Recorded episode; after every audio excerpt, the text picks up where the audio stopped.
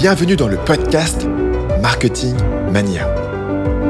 L'émission qui combine la psychologie humaine, l'analyse statistique et l'art ancestral de la persuasion. Tout ça dans un but unique. Découvrir comment convertir plus de vos visiteurs en acheteurs. Bienvenue sur le podcast Marketing Mania. Je suis Stanislas Leloup, alias le maniaque des conversions. Et dans cet épisode, je suis rejoint par Nicolas Penn. Nicolas est le fondateur d'une discipline qu'il appelle la PNL Marketing. Dans cet épisode, vous allez apprendre comment, grâce à la PNL, Nicolas a réussi à devenir un meilleur athlète et comment utiliser les mêmes techniques pour devenir un meilleur marketeur. En plus de ça, on parlera vers la fin de l'interview de pourquoi la plupart des marketeurs ne sont pas assez précis dans la définition de leur client idéal et quels outils vous pouvez utiliser pour mieux définir votre cible et ainsi obtenir de meilleurs résultats dans vos campagnes. Salut Nicolas, merci d'être venu sur le podcast. Ben avec plaisir, merci Stan pour m'avoir invité. Donc pour commencer, pour te présenter, comment est-ce que toi, quand tu rencontres une nouvelle personne, disons dans, un, dans une soirée de networking, comment est-ce que tu te présentes? Alors, comment je me présente? C'est Difficile à dire parce que ça dépend souvent des personnes que j'ai en face de moi et euh, de leurs besoins. Généralement, je leur demande de me présenter, mais si je devais faire une, présentation générale, ben, je me définis en signature de mes mails un Sherlock Holmes euh, du, marketing, dans le sens où ma spécialité, c'est tout ce qui est les stratégies marketing, et le côté Sherlock Holmes dans le sens consultant, rechercher dans un business, là où ça marche, là où ça marche pas, arriver à identifier, à identifier des pistes d'amélioration. Et à côté de ça, donc à côté de mon consulting, je suis également enseignant en PNL, ce qui m'a amené à mixer ces deux spécialités que sont les miennes pour créer une, une nouvelle discipline que j'ai appelée PNL Marketing, donc qui mixe la puissance de la PNL à des stratégies marketing efficaces. Donc concrètement, euh, d'où est-ce que viennent tes revenus? Tu, euh, tu fais des formations en live, tu vends des formations sur Internet, tu fais euh, du consulting? Ouais, alors moi j'ai tout fait à la base, je suis parti des formations numériques. Donc j'ai commencé à vendre des formations en ligne, j'ai euh, pu vivre de mon activité grâce à ça. Et puis après, j'ai eu le désir de développer mon activité au-delà de ça et de sortir de l'ordinateur. Ce qui m'a amené à faire de la formation et du conseil. Et euh, pourquoi le conseil et la formation? Parce que j'adore ça. Et aussi, je fais également quelques conférences en plus de cela. Ok. Euh, du coup, je voudrais, je voudrais revenir avec toi sur ce dont tu as mentionné, c'est-à-dire la PNL marketing. Ouais. Est-ce que d'abord tu peux commencer par me, repréciser ce qu'est la PNL en règle générale. Ouais, ça serait bien de refaire un petit, un petit débrief là-dessus. Alors PNL, programmation neurolinguistique, le nom est un peu ronflant à la base et euh, ça serait difficile de, le, de déterminer une définition unique de la PNL puisque chacun a sa propre définition. Moi, ma propre définition de la PNL, c'est euh, une série d'outils très puissants qui permettent de euh, modéliser l'excellence humaine. Donc modéliser ce qui est bon chez nous des capacités, des compétences ou des activités sur lesquelles on est très fort, pouvoir le réadapter sur d'autres activités ou identifier chez d'autres personnes en quoi elles sont euh, très brillantes dans telle ou telle activité et pouvoir l'intégrer à soi sans forcément passer pour un clone de ces personnes-là. Donc, qu'est-ce que tu modélises exactement? Tu modélises des comportements, des attitudes, des croyances? Ouais, alors on peut travailler, euh, la modélisation va travailler à plusieurs niveaux. L'idée, c'est de sortir avec une stratégie générale de la personne qu'on va réutiliser. on peut travailler effectivement sur le comportement de la personne, sur, comme tu l'as dit, les croyances, les valeurs de la personne, sur euh, les motivations profondes, ce genre de choses. Donc on a un outil en PNL, je ne vais pas rentrer dans les détails, qui s'appelle les niveaux logiques, qui permet justement de travailler à différents niveaux et de pouvoir réutiliser ça euh, selon, selon le besoin. Ça va, ça va être contextuel à chaque fois. Donc concrètement, à quoi sert la PNL en règle générale? Euh, J'ai envie de dire à tout. en fait, moi, je, je compare les, et j'en parle souvent dans mes conférences, je compare la PNL à, des boîtes de Lego. Dans le sens où, quand on a une boîte de Lego, on a un mode d'emploi, on peut faire un petit camion, une, un vaisseau spatial. Mais en même temps, on peut arriver à créer tout et n'importe quoi avec des Lego. Et plus on a de boîtes de Lego, plus on peut créer de choses différentes. Pour moi, la PNL, c'est la même chose, dans le sens où c'est une série d'outils qui à la base sont prévus de façon plus générale ou sont utilisés usuellement pour telle ou telle euh, utilisation, mais on peut arriver à les réadapter dans différentes, euh, différents domaines d'application. La plupart du temps, les personnes qui connaissent la PNL le connaissent dans le milieu du coaching ou de la thérapie, Est-ce que tu peux donner un exemple concret de comment est-ce que tu utilises ça dans un coaching, par exemple? Alors, dans un coaching, c'est on va utiliser déjà euh, les outils de questionnement de la PNL pour arriver à driver la personne. Et en fonction de ses besoins, de ses désirs, de ses attentes, on va pouvoir utiliser tel ou tel outil. Admettons par exemple qu'une personne arrive en coaching et souffre de timidité et doit parler en public eh bien là, on, va on peut travailler de différentes façons. C'est peut-être en travaillant, en changeant une croyance qui est limitante pour la personne, en lui apprenant à gérer son stress et ses émotions en créant des ancrages, ou en utilisant d'autres outils euh, de la PNL. Qu'est-ce que tu appelles un ancrage? Un ancrage, c'est lorsque on va... Alors, c'est au niveau émotionnel. Lorsque tu, lorsque tu es dans une situation donnée, tu vas avoir une réponse émotionnelle. Euh, vraiment typique de, de cet endroit, de ce moment donné. Et l'ancrage, c'est pouvoir euh, créer soi-même euh, une réponse émotionnelle qui soit adaptée à la situation. Par exemple, j'ai envie d'avoir confiance en moi, et eh bien en faisant un ancrage, alors un ancrage, ça peut être un geste, ça peut être un, mot, ça peut être une image, et à chaque fois que je fais ce geste, eh bien, je sens la confiance en moi. Pour te donner un exemple concret d'ancrage qu'on a tous euh, et qui marche, qui fonctionne pour tout le monde, c'est la musique. Lorsque tu entends une musique qui te motive, qui te fout la pêche, de suite tu vas te sentir dans, une bonne, dans un bon état émotionnel. Donc ça, la musique, une musique qui te rend triste, une musique qui te rend heureux, une musique qui te rend, qui t'amène un voyage, qui te rend détendu ou qui te concentre, qui te donne la motivation. Tout ça, c'est ce qu'on appelle des ancrages. C'est un stimuli à la base, quelque chose, donc un son, une image, un geste qui va amener une réponse émotionnelle. Donc du coup, ouais, je, connecte une émotion à un certain stimulus. Voilà, exactement. Est-ce que tu as déjà vu euh, l'émission euh, britannique avec Darren Brown où il conditionne des gens euh, comme toi et moi à braquer un camion pour voler de l'argent? J'ai ouais, alors attends, je parce que t'en as parlé. Si tu veux, si, tu veux, je peux repartir dedans. Hein, mais grosso modo, ce qu'il fait, c'est qu'il prend des gens euh, normaux qui sont à un séminaire XY. Et en fait, il va secrètement les conditionner pour conditionner l'agressivité face à certains stimuli. Et ensuite, il va les faire marcher dans la rue d'un point A à un point B. Et secrètement, dans cette rue, il va leur montrer tous les stimuli euh, qui, qui, sont censés déclencher de l'agressivité. En particulier, il y, a, une certaine musique, il y a certaines couleurs, il y a certains euh, schémas, etc., qui le montrent et qui servent à déclencher secrètement chez eux l'agressivité. Et donc ensuite, il essaye de les conduire à faire une action qu'ils n'auraient jamais fait, c'est-à-dire essayer de, braquer un, camion de transport de fonds. Et c'est quand même très spectaculaire, c'est de la télé, mais c'était pas complètement faux. C'est-à-dire que tu vois qu'en fait ça fonctionne parce que derrière il y a une soigneuse sélection des candidats qui ont été choisis, comme il le dit après dans l'explication, pour être particulièrement influençables. Ceci étant dit, moi c'est la première fois que j'ai vu euh, concrètement comment est-ce que quelqu'un pouvait utiliser la PNL euh, pour déclencher une certaine émotion chez quelqu'un. En l'occurrence, il, associe l'émotion de l'agressivité, mais effectivement, sur un plan plus personnel, tu peux choisir d'associer certaines émotions positives à, certains, par exemple, à une certaine musique ou à un certain lieu.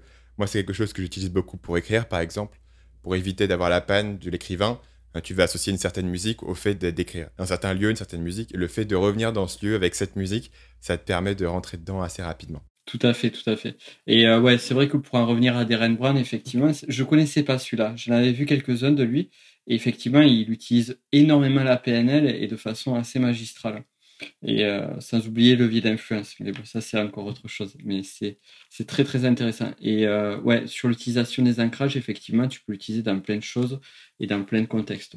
Que ce soit pour, ben, moi, j'utilise souvent les ancrages pour différentes applications je l'ai utilisé dans le domaine sportif, je l'ai utilisé quand je donnais mes premières conférences pour arriver à mieux gérer le stress ou pour prendre plus de concentration, ou comme tu le disais après, pour euh, avoir l'inspiration, tout ce genre de choses. Donc ça, c'est vraiment des outils qui sont géniaux et qui sont à portée de main, sauf qu'on ne les connaît pas et on ne sait pas les exploiter encore aujourd'hui. Par exemple, comment est-ce que tu utilises les ancrages dans le domaine sportif? Dans le domaine sportif, bien, tout simplement, alors... Euh, il y a, je, je, courais beaucoup à une époque. Je faisais beaucoup de courses de, un, amateur, hein, un amateur tout simplement. Et pendant que je m'entraînais, j'ai développé, même avant les entraînements, j'ai développé un ancrage, un ancrage motivation, un ancrage détermination. Et je l'ai travaillé, travaillé, travaillé. Et lorsque je faisais les courses, dès que j'avais besoin de cette ressource-là, généralement c'était à la fin de la course, quand il me restait les 500 ou 1000 derniers mètres à, à franchir, j'activais cet ancrage Et ce qui s'est passé, c'est que il y avait une course en particulier, je me rappelle, où c'était un 10 km. J'avais euh, mon iPhone et mon iPhone me donnait tous les kilomètres, il me donnait mon timing, donc ça me permet vraiment de, ça me permettait vraiment de tracer ma, ma performance. Et j'étais arrivé au 9e kilomètre, j'avais dépassé tous mes records. Je savais que j'étais au top du top. J'avais pas utilisé l'ancrage encore à ce moment-là. Tout ça juste pour dire que j'étais vraiment, mais j'étais à la limite sur, les rotules et j'avais poussé mais au maximum de mes, ressources. Et à 400 mètres de l'arrivée, j'ai activé mon ancrage. Et là, en fait, ce qui s'est passé, c'est que alors que j'étais sous les rotules, j'ai euh, doublé 7 ou 8 personnes. Et j'ai fait un sprint, mais de malade, alors que, que voilà, j'avais, j'avais couru à bloc. Et ça, c'est le genre de choses qu'on peut faire avec l'ancrage. Je l'ai reproduit ça sur une autre course où j'avais fait un 23 km et pareil sur le dernier kilomètre, alors que, euh, excuse-moi l'expression, mais j'ai un, chier juste avant, ça a permis de, de finir la course euh, à fond.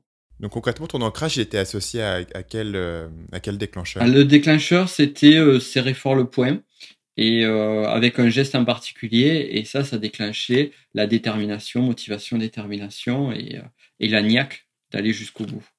Et ça, ça comment est-ce que tu l'as encodé cet ancrage Alors, je l'ai travaillé d'abord en me remémorant des souvenirs qui étaient liés à cette émotion-là. Donc, je les ai travaillés une fois, deux fois, trois fois, quatre fois, cinq fois. En fait, ce qu'il faut comprendre sur les ancrages, c'est le principe de Pavlov, euh, qui est un, un, scientifique et un chercheur qui avait identifié que euh, pour un chien, donc il me donnait, il montrait de la pâtée à un chien, il se mettait à saliver. Il montrait la pâtée une fois, deux fois, trois fois. Et au bout d'un moment, il avait rajouté une petite cloche qui faisait sonner juste avant de montrer la pâtée au chien. Il reproduisait le schéma une fois, deux fois, trois fois, dix fois. Puis à la fin de l'expérience, il a enlevé la pâtée, il faisait juste sonner la cloche. Et rien qu'au bruit de la cloche, le chien se mettait à saliver.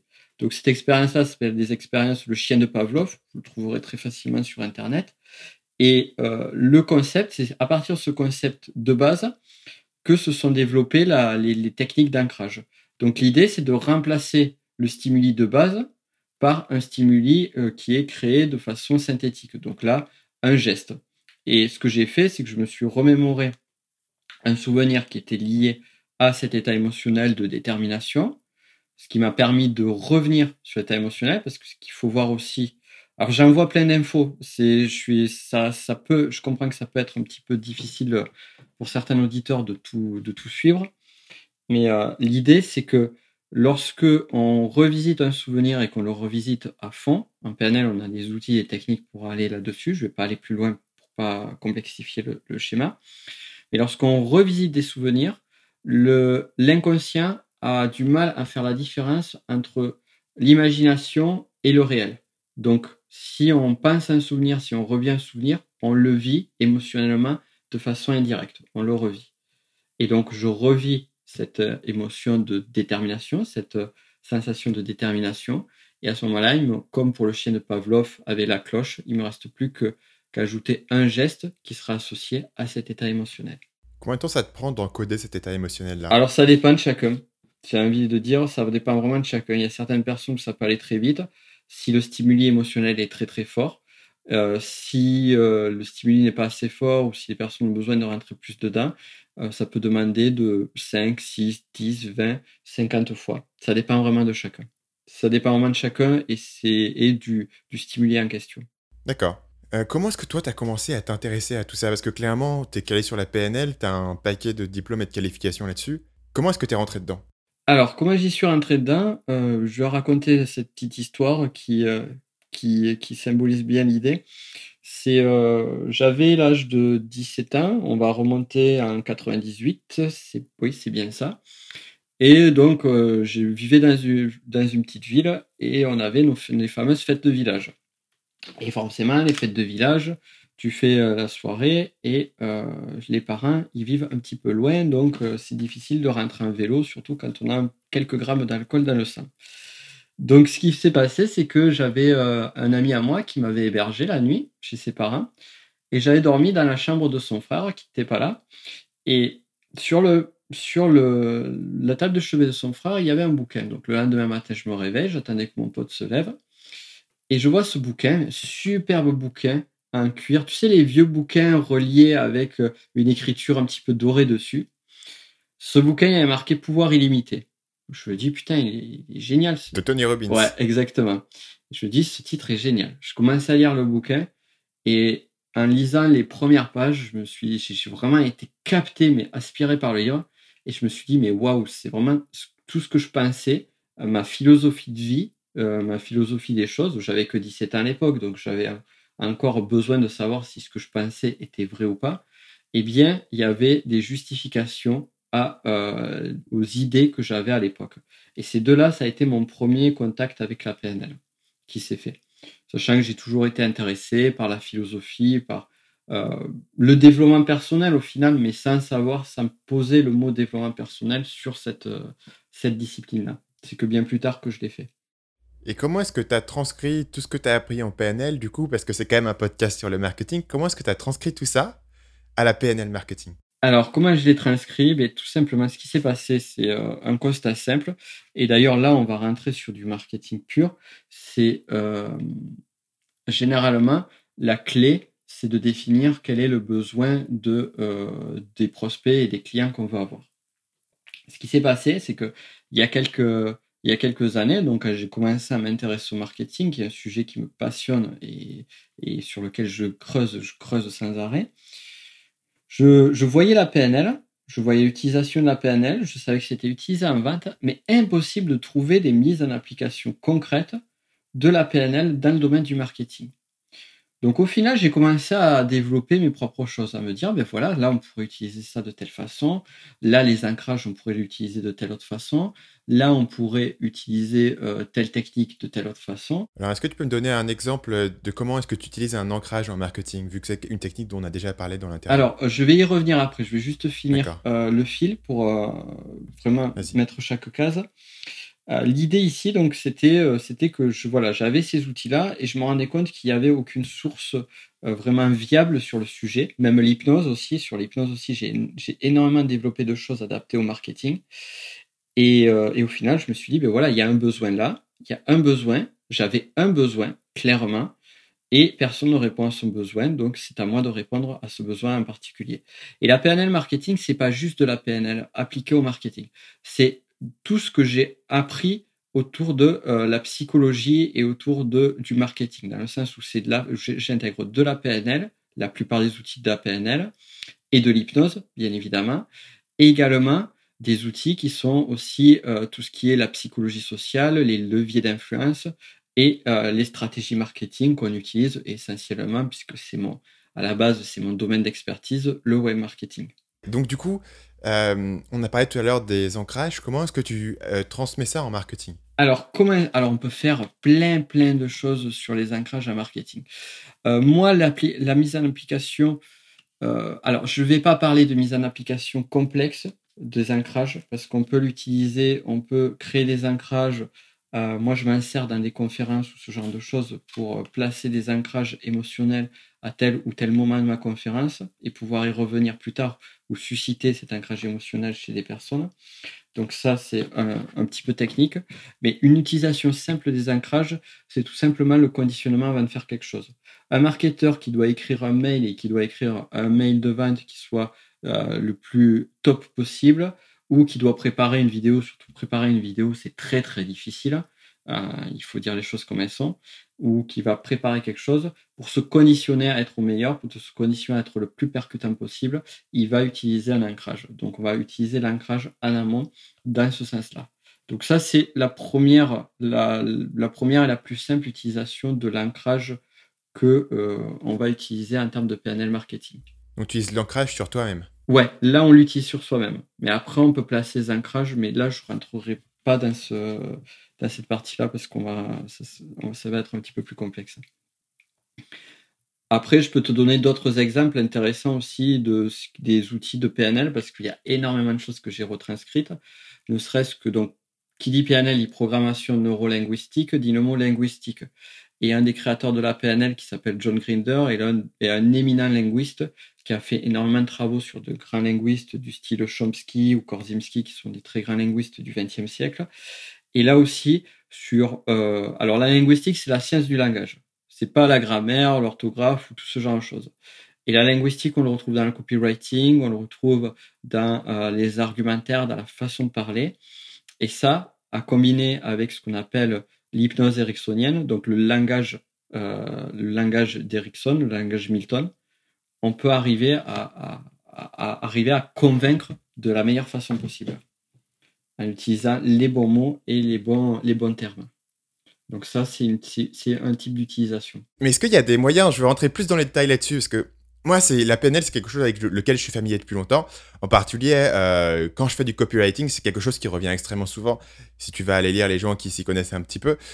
Euh, est-ce qu'il y a des moyens, par exemple, d'utiliser tes ancrages euh, pour vendre directement des produits est-ce qu'il y a des moyens d'utiliser les ancrages pour vendre directement les produits? Les ancrages, on va les, utiliser, plus d'un ordre inconscient. Donc sur le direct, ça sera plus du, travail indirect que l'on va, faire. Euh, pour vendre direct. Alors là, je ne pourrais pas te donner une réponse euh, très claire parce que la question est un petit peu plus générale. Mais euh, dis-moi plutôt, demande-moi plutôt un besoin particulier et je te donnerai le bon outil qu'on va utiliser en PNL marketing pour le faire. supposons, que, supposons que j'ai un blog. Euh, j'ai un certain nombre de trafic sur mon blog. J'ai disons 1000, euh, 1500 visiteurs par jour. Euh, mais j'ai pas autant d'inscrits sur ma liste email que je le voudrais. Donc les gens semblent aimer mon trafic. Euh, supposons que j'écris sur, sur comment faire du, jardinage, comment bien cultiver ses tomates. Les gens aiment mon trafic, mais ils ne s'inscrivent pas à mon site. Qu'est-ce que tu me conseillerais de faire pour augmenter les inscriptions à ma Alors là, oui, justement, on va pas utiliser les ancrages et on va utiliser quelque chose qui est familier pour toi, expert en, tout ce qui est conversion. C'est comment arriver à capter la l'attention de la personne pour arriver à l'amener sur la mailing list. Donc, ce qu'on va faire, c'est qu'on va travailler d'un point de vue linguistique sur le texte. Et si aujourd'hui, admettons que donc ton site il fasse 1000, 1500 vues et que tu as très très peu d'inscrits à newsletter, c'est qu'il y a un problème sur ce qu'on appelle euh, en termes marketing classique le call to action. Donc en termes de linguistique pure, en termes de, PNL marketing, on va utiliser des outils d'approche directe sur euh, les appels à l'action. Donc bien souvent, ce qui se passe lorsqu'il y a des problèmes de conversion, c'est qu'à un moment donné, euh, la personne n'est pas assez directive. Et donc, on va utiliser de l'impératif, par exemple, pour amener directement la personne vers ce que l'on souhaite, vers là où on souhaite l'amener. Donc, je dirais, cliquez ici pour vous inscrire à ma newsletter. Mais on va aller plus loin. Sachant qu'avant, j'aurais probablement dit quelque chose de plus vague parce que j'avais peur d'être trop direct. Donc, j'aurais dit euh, newsletter, c'est tout. Newsletter avec un formulaire. sans dire Là, déjà, on, on, va dire cliquez ici pour vous inscrire à ma newsletter. C'est moins mauvais, mais c'est pas encore bon.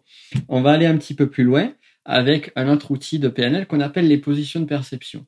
Position de perception, c'est euh, différentes positions. en fait, c'est la façon dont on va s'imaginer se mettre dans une posture. Généralement, on se met toujours dans la posture de moi, je vois le monde. Mais on se met rarement dans la position de perception qui est que voit l'autre Quelle est sa perception du monde? Comment il voit la réalité? Et bien souvent, on a tendance à se focaliser sur ses propres problèmes, ses propres besoins. Là, par exemple, le besoin, c'est je veux plus de monde à ma newsletter, plutôt que de se focaliser sur le besoin de la personne qui est en train de lire l'article. Et là, si je me mets dans la position du gars qui est en train d'écrire de lire l'article, se dit, ben, ben, ok, c'est bien joli, je veux bien m'inscrire à, ta newsletter, mais qu'est-ce que ça va m'apporter? Qu'est-ce que j'y gagne, moi À inscrire à la newsletter, je m'en fous royalement. Donc là, du coup, on va aller sur euh, se mettre dans la tête de la personne qui lit, de notre prospect idéal, et se dire, ben voilà, je suis en train de lire l'article, l'article me plaît, j'ai envie d'aller plus loin. Alors là, ça peut être euh, cliquez ici pour recevoir 5 conseils pour vous aider à mieux séduire une femme séduisante. Par exemple. Donc si je prends le domaine de la séduction. Donc là déjà, on a un pas vers l'avant et on se focalise, on se met dans la position de l'autre, on se met dans ses baskets et on voit le monde comme il le voit et à ce moment-là, on arrive à trouver les bons arguments pour cette personne. Donc ça aussi, c'est un autre outil qu'on utilise pour permettre d'avoir le meilleur, le meilleur écrit, le meilleur euh, langage euh, possible. Mais alors, quel outil PNL précis que tu utilises pour mieux comprendre ton prospect? Parce que dans certains cas, le, besoin est, est évident, dans certains cas, ce que les gens recherchent, c'est évident. Dans d'autres cas, c'est plus subtil. Dans d'autres cas, il faut vraiment creuser pour trouver quel est le besoin caché que les gens expriment euh, sur ton site. Et, voilà. Et en testant différentes options différentes, tu vas découvrir que l'une fonctionne mieux que l'autre. Mais parfois, tu es bien, es bien embêté pour dire pourquoi est-ce que les gens cherchent euh, telle solution plutôt que telle autre. Est-ce que toi, tu as des outils particuliers qui te permettent de creuser là-dedans, que ce soit euh, des sondages, le fait de parler à ton marché? Comment est-ce que tu identifies ces besoins précis? Alors, il y a plusieurs choses sur, pour identifier vraiment le besoin d'une personne. Donc déjà, on va identifier, moi, je, je, et ça, je le fais beaucoup avec mes clients en consulting, et déjà rien que ça, ça, change la donne en termes de résultats pour eux, c'est d'identifier leur client idéal. Quel est le client parfait pour, euh, pour, toi, pour la personne qui nous écoute. Quel est ton client parfait? Est-ce que c'est une mère de famille? Est-ce que c'est un jeune étudiant? Est-ce que c'est un chef d'entreprise? Donc arriver à identifier le client idéal, la personne qui serait heureuse d'acheter euh, mes produits ou services et qui en plus gagnerait une plus-value euh, à le faire et n'aurait aucune résistance à acheter ces produits et services. Donc ça, c'est le client idéal. Et généralement, je pousse le, le vice le plus loin possible dans le sens où je demande à, aux personnes que je suis de nommer spécifiquement le client idéal. Donc ça peut être quelqu'un de leur entourage, ça peut être quelqu'un qui connaissent ou quelqu'un de complètement fictif.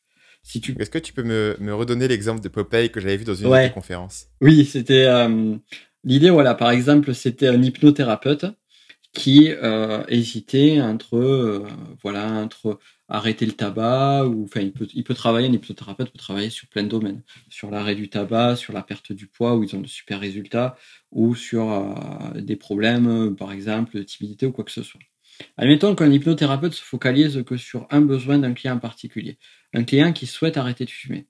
Il se pose la question et se dit quel est le client idéal pour euh, cette problématique-là? Et là, le client idéal, donc, ça peut être donc une personne qui a 50 ans, qui euh, souhaite arrêter de fumer, qui a essayé toutes les techniques possibles, inimaginables, mais qui aujourd'hui n'y arrive pas, et donc qui a, une, qui a des enfants, qui a une femme, qui a un enfant, et je vais trouver un personnage, je vais dire, ben voilà, ce client idéal, il s'appelle Popeye. Et Popeye, il a ces problèmes-là dans sa vie. Alors moi, hypnothérapeute, comment je vais aller répondre aux problèmes de Popeye? Si je me mets dans les chaussures de Popeye, qu'est-ce que je vois? Ben, Je vois par exemple que, en face de moi, eh ben, euh, j'ai ah, testé toutes les méthodes possibles. Pour moi, j'ai une croyance, j'ai une croyance qu'il n'y a aucune méthode qui me permet d'arrêter de fumer.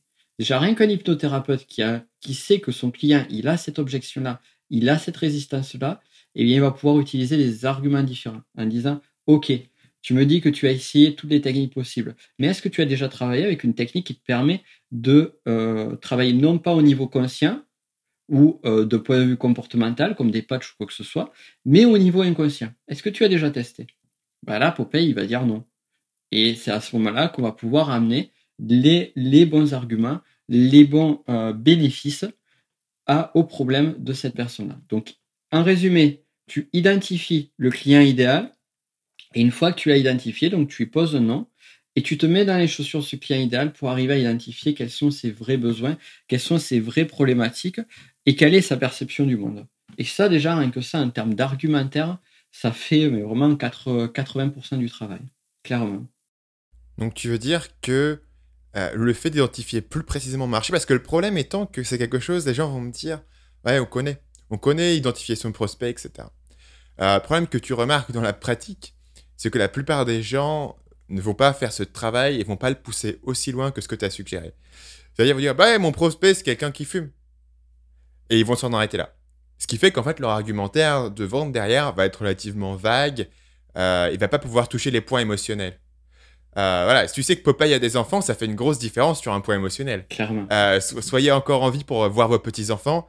Euh, voilà, ça va, ça risque de le toucher. Alors que si, alors que si tu prends un étudiant de, de 25 ans qui essaie d'arrêter de fumer, probablement ses, ses, préoccupations sont différentes. Complètement. Et je pense qu'effectivement, moi je suis d'accord avec toi là-dessus, que la plupart des gens ne poussent pas leur avatar client suffisamment loin et que en fait ça vient d'une peur de se fermer à une partie du marché. C'est exactement ça. Euh, l'objection qu'on t'aurait donnée là-dedans, c'est bon, bah oui, mais tout le monde n'a pas, n'a pas 50 ans, tout le monde n'est pas un homme.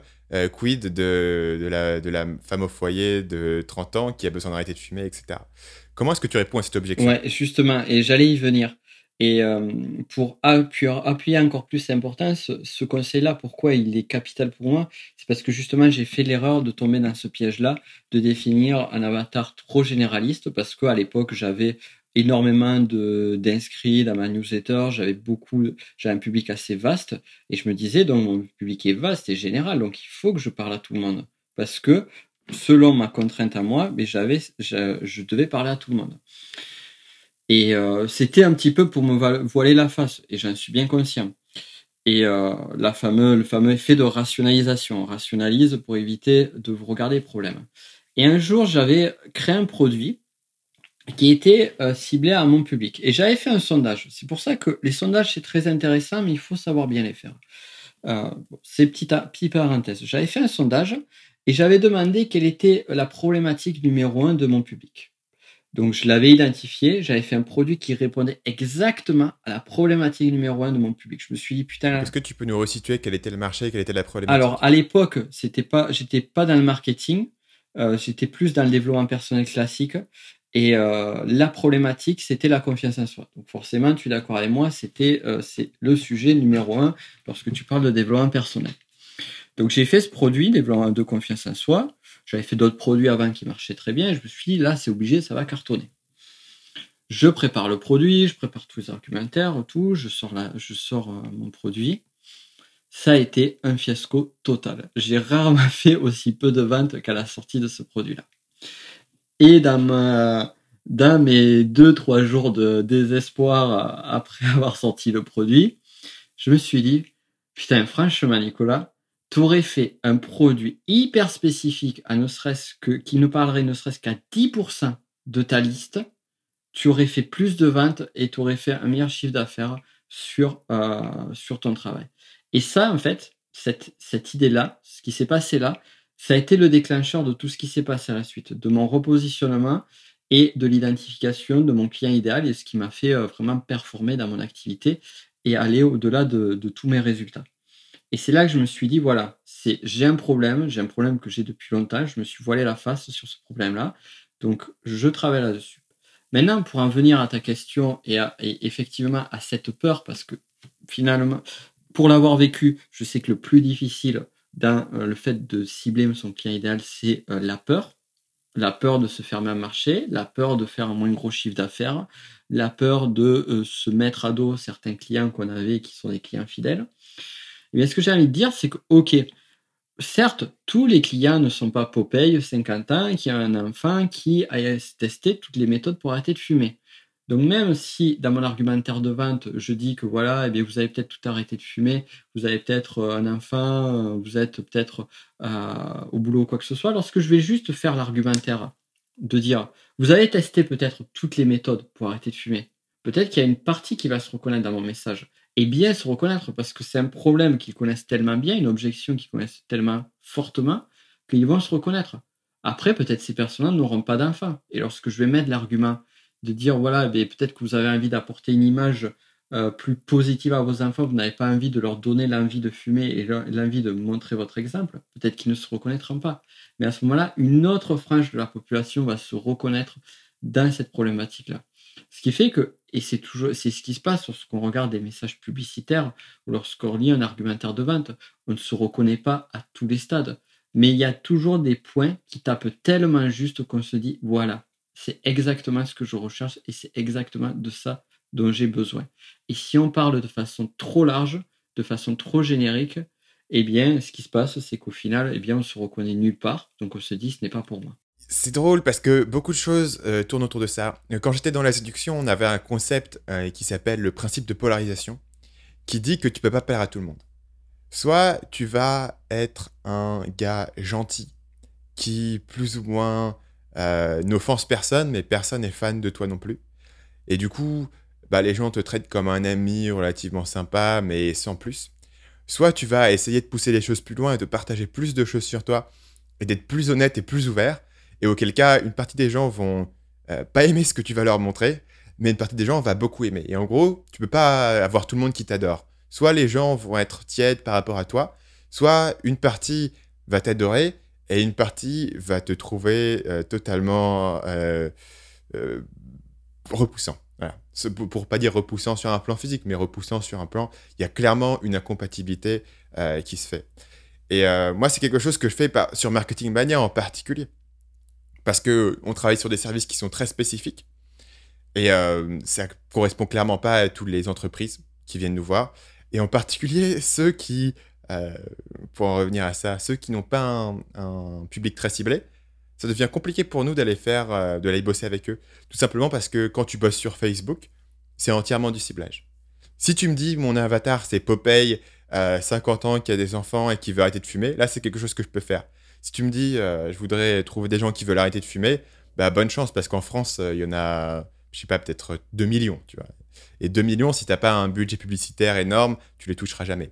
Alors que les Popeye en France, il doit y en avoir quelques milliers. Mais si tu peux toucher quelques milliers avec un message publicitaire ultra ciblé, tout d'un coup, tes campagnes vont devenir rapidement euh, super rentables. C'est excellent conseil. Et puis, pour finir, c'est quand même beaucoup plus classe de bosser avec un client qui s'appelle Popeye, quand même. Ouais. Pas oublier ça. Mais c'est très, c'est très intéressant ce que tu, le, le parallèle que tu fais avec la séduction et cette idée de polarisation. Et euh, justement, il y avait une phrase que tu dois sûrement connaître de Bill Cosby qui dit euh, euh, je connais pas la, clé du succès, mais la clé de l'échec, c'est de vouloir plaire à tout le monde. Et euh, ça, c'est un concept qui est vraiment très très fort en séduction. Et en marketing, c'est exactement la même chose. Tu vois, par exemple, sur mes vidéos YouTube, je fais énormément de vidéos. Euh, je fais le pitre, je dis des conneries sur, sur, sur les vidéos. Tu vois, même ma façon de parler avec toi au niveau de l'interview, c'est une façon qui est non filtrée, volontairement. Je sais que je ne vais pas plaire à tout le monde, je sais que ça va déranger certaines personnes, mais au final, après, on fédère beaucoup plus parce qu'on est soi-même, on est aligné avec ce qu'on est, et du coup, on attire à nous. C'est le principe de l'aimant. L'aimant, il attire à soi les choses qui sont euh, qui vont aller dans son bon sens et les choses qui sont pas dans son qui sont pas euh, comme lui, et eh bien, elles vont être repoussées naturellement. Donc, toutes les personnes que l'on n'a pas envie d'avoir, tous les clients pénibles, toutes les personnes difficiles, tous les partenaires d'affaires avec qui on n'a pas envie de bosser, mais ben, forcément, comme on est polaire dans sa façon d'être, ils vont se repousser naturellement. Et ça, c'est ça, c'est juste c'est juste cool. Hmm. Euh, donc pour terminer avec toi, je voudrais te poser euh, trois questions rapides pour boucler l'interview. Euh, première question, quel est un livre que tu recommandes souvent? Alors, en termes de marketing, pour prendre le sujet, moi, ce que je recommande souvent, c'est le très célèbre Influence et manipulation de Robert Cialdini. C'est euh, les bases sur les leviers d'influence, les six leviers d'influence qu'a identifié Robert Cialdini. C'est pas une vérité absolue puisqu'on peut trouver d'autres choses, mais c'est un excellent bouquin. Euh, et moi, je me suis servi, j'ai beaucoup intégré euh, les outils de Cialdini à, la PNL marketing puisque justement, je trouvais que c'était très complémentaire à la PNL. si tu pouvais revenir dans le temps et donner un conseil à ton toi-même de 20 ans, Qu'est-ce que tu lui dirais Si je pouvais revenir dans le temps et donner un conseil à moi-même de 20 ans. Ben en fait, le problème, c'est euh, le problème du paradoxe temporel.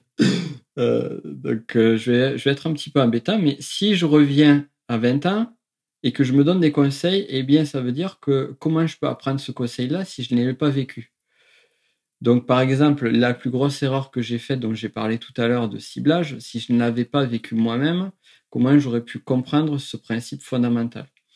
Donc au final, je me dis, en fait, je pars du principe que même si c'est difficile, même si on, regrette un petit peu de ne pas avoir été parfait tout le temps, euh, toutes les erreurs qu'on a fait, elles ont été là pour nous apprendre quelque chose.